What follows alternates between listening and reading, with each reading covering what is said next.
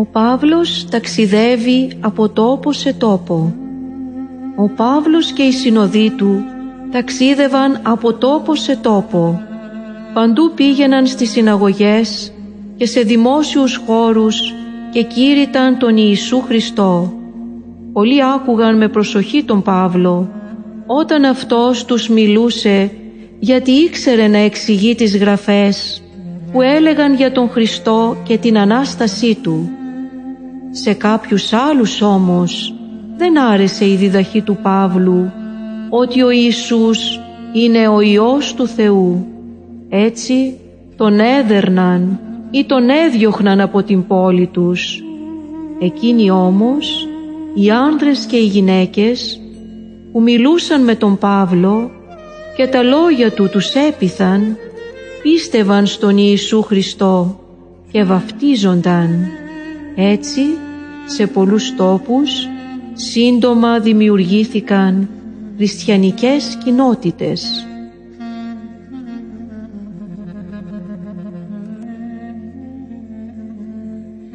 Ο Παύλος έρχεται στην Αθήνα. Ο Παύλος άφησε πίσω τους συνεργάτες του, τον Τιμόθεο και τον Σίλα και ταξίδεψε στην Αθήνα όπου τους περίμενε να έρθουν. Στο μεταξύ τριγύριζε στην πόλη που με λύπη του έβλεπε πως ήταν γεμάτη είδωλα από πέτρα, από ασίμι ή χρυσάφι. Οι άνθρωποι προσεύχονταν στα είδωλα αυτά με την ελπίδα ότι οι θεοί τους θα τους βοηθούσαν. Ο Παύλος ήθελε να δείξει στους ανθρώπους της Αθήνας ότι υπάρχει μόνο ένας ζωντανός Θεός και μόνο Αυτός μπορεί να τους βοηθήσει. Πήγαινε λοιπόν στην αγορά κάθε μέρα και συζητούσε με όσους συναντούσε. Μερικοί φιλόσοφοι έλεγαν «Σαν τι θέλει να πει ετούτος ο παραμυθάς» και άλλοι όταν τον άκουγαν να κηρύττει τον Ιησού και την Ανάσταση έλεγαν «Φαίνεται πως μιλάει για κάποιους ξένους θεούς». Οι Αθηναίοι για τίποτα άλλο δεν είχαν καιρό παρά να λένε ή να ακούνε κάτι το καινούριο. Υπήρχε μάλιστα και ένας τόπος, ο Άριος Πάγος, όπου συναντούσαν ο ένας τον άλλον για να ακούσουν διάφορους ομιλητές και να συζητήσουν. Οι Αθηναίοι πήραν λοιπόν τον Παύλο και τον έφεραν στον Άριο Πάγο λέγοντας «Μπορούμε να μάθουμε ποια είναι η καινούρια αυτή διδασκαλία που κηρύττεις, παράξενα πράγματα φέρνεις στα αυτιά μας. Θέλουμε λοιπόν να μάθουμε σαν τι μπορεί να είναι αυτά». Στάθηκε τότε ο Παύλος στη μέση του Αρίου Πάγου και είπε «Αθηναίοι, σας βλέπω ευλαβέστατους από κάθε άποψη.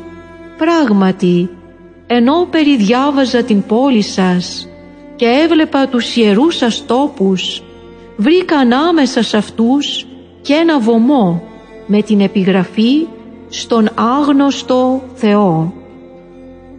Αυτόν λοιπόν που εσείς τον λατρεύετε χωρίς να τον γνωρίζετε, Αυτόν εγώ τώρα σας τον κάνω γνωστό.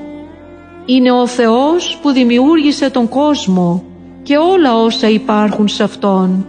Ο Κύριος του ουρανού και της γης δεν κατοικεί σε χειροποίητους ναούς, ούτε υπηρετείται από χέρια ανθρώπινα, σαν να έχει ανάγκη από κάτι, αφού Αυτός δίνει σε όλα ζωή και πνοή και τα πάντα.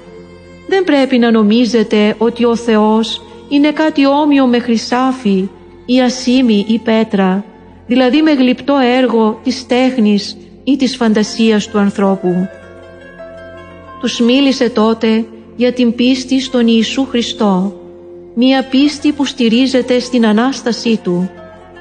Αλλά μόλις άκουσαν για Ανάσταση νεκρών, άλλοι κορόιδευαν και άλλοι είπαν «Θα μας τα ξαναπείς μια άλλη φορά».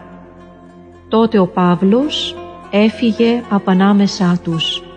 Κάποιοι όμως προσκολήθηκαν σε Αυτόν και έγιναν χριστιανοί. Ανάμεσά τους ήταν και ο Διονύσιος ο Αρεοπαγίτης και μια γυναίκα που λεγόταν Δάμαρης. Έτσι δημιουργήθηκε η πρώτη εκκλησία στην Αθήνα.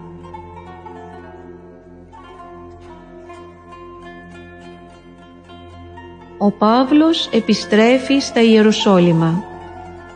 Ο Παύλος ταξίδευε για πολλά χρόνια από πόλη σε πόλη και από χώρα σε χώρα.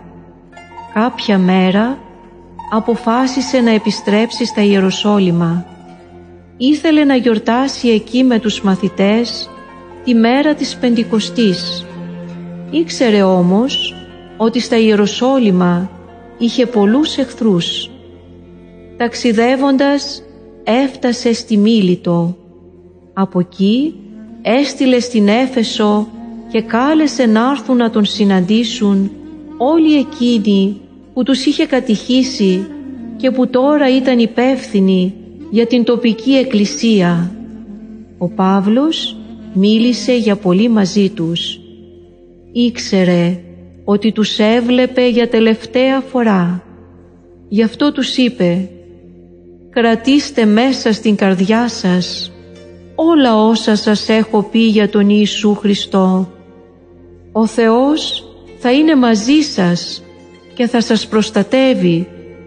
Κάτι που θεωρώ επίσης πολύ σημαντικό. Να φροντίζετε για τους φτωχούς και τους αδύναμους, έτσι όπως έκανε και ο Ιησούς Χριστός.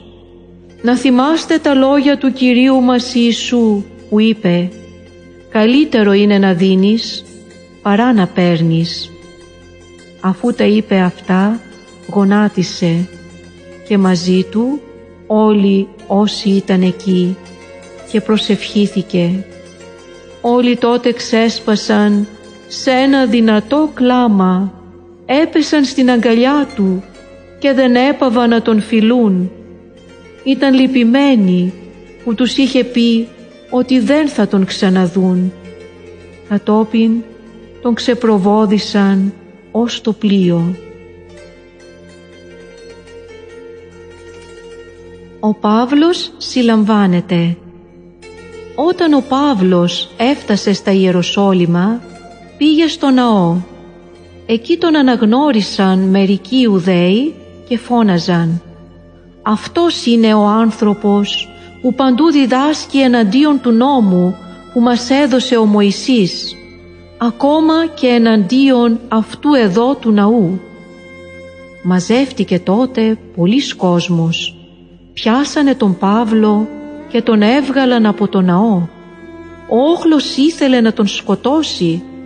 Ειδοποιήθηκε όμως ο διοικητής του Ρωμαϊκού στρατοπέδου ότι ξέσπασαν ταραχές στην Ιερουσαλήμ. Αυτός αμέσως παίρνει στρατιώτες και αξιωματικούς και τρέχει κατά πάνω τους.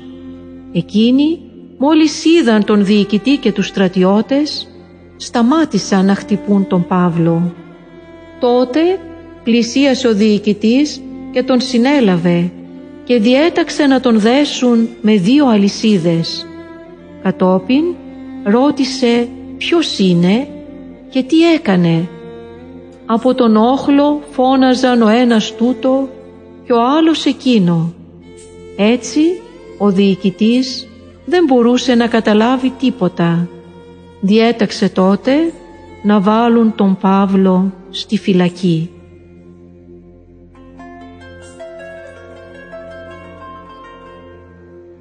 Το ταξίδι στη Ρώμη Ο Παύλος έμεινε στη φυλακή πολλά χρόνια. Ο Ρωμαίος ηγεμόνας δεν τον ελευθέρωνε επειδή ήθελε να αφήσει καλές εντυπώσεις στους Ιουδαίους. Ήρθε τότε ένας νέος ηγεμόνας. Το όνομά του ήταν Φίστος. Αυτός ρώτησε τον Παύλο «Θέλεις να δικαστείς στα Ιεροσόλυμα για να τελειώσει επιτέλους η υπόθεσή σου» Ο Παύλος απάντησε «Είμαι αθώος. Ζητώ να παραπέμψετε την υπόθεσή μου στον αυτοκράτορα». ο Παύλος είχε ρωμαϊκά πολιτικά δικαιώματα. Κάθε Ρωμαίος πολίτης μπορούσε να απαιτήσει από το δικαστήριο να ακούσει την υπόθεσή του ο αυτοκράτορας. Γι' αυτό τον λόγο ο Φίστος συμφώνησε. Ο Παύλος ξεκίνησε για τη Ρώμη μαζί με άλλους φυλακισμένους.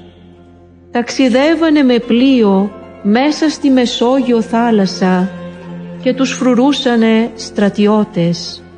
Το ταξίδι όμως γινόταν με δυσκολίες.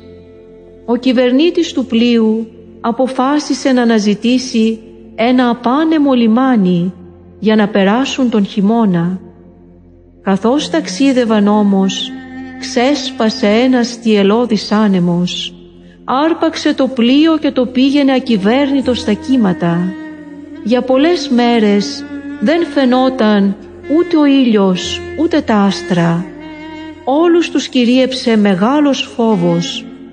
Κανείς δεν έλπιζε πως θα σωθούν. Ο Παύλος όμως τους είπε «Μη χάνετε το θάρρος σας, κανείς δεν θα χαθεί, μόνο το πλοίο». Την περασμένη νύχτα μου φανερώθηκε άγγελος του Θεού και μου είπε «Μη φοβάσαι Παύλε, ο Θεός θα σας σώσει όλους. Έχω εμπιστοσύνη στον Θεό ότι θα γίνει έτσι όπως μου είπε ο άγγελος. Πρέπει να προσαράξουμε σε κάποιο νησί. Έτσι και έγινε, όπως είχε πει ο Παύλος. Όταν έφτασε η δέκατη τέταρτη μέρα που το πλοίο έπλεα κυβέρνητο, είδαν στεριά ανακάλυψαν έναν κόλπο με γυαλό, στον οποίο αποφάσισαν να ρίξουν το πλοίο. Έπεσαν όμως σε έναν ύφαλο από άμμο και έριξαν εκεί το πλοίο. Η πλώρη μπήχτηκε στην άμμο και έμεινε ακίνητη. Η πρίμνη όμως διαλυόταν από τη μανία των κυμάτων. Όλοι πήδηξαν στο νερό. Όσοι μπορούσαν κολύμπησαν και βγήκαν στη στεριά, ενώ οι άλλοι βγήκαν πάνω σε σανίδια ή σε άλλα μέρη του πλοίου. Έτσι σώθηκαν όλοι. Το νησί που βγήκαν λεγόταν Μελίτη. Εκεί έμειναν όλο τον χειμώνα. Κατόπιν συνέχισαν το ταξίδι τους.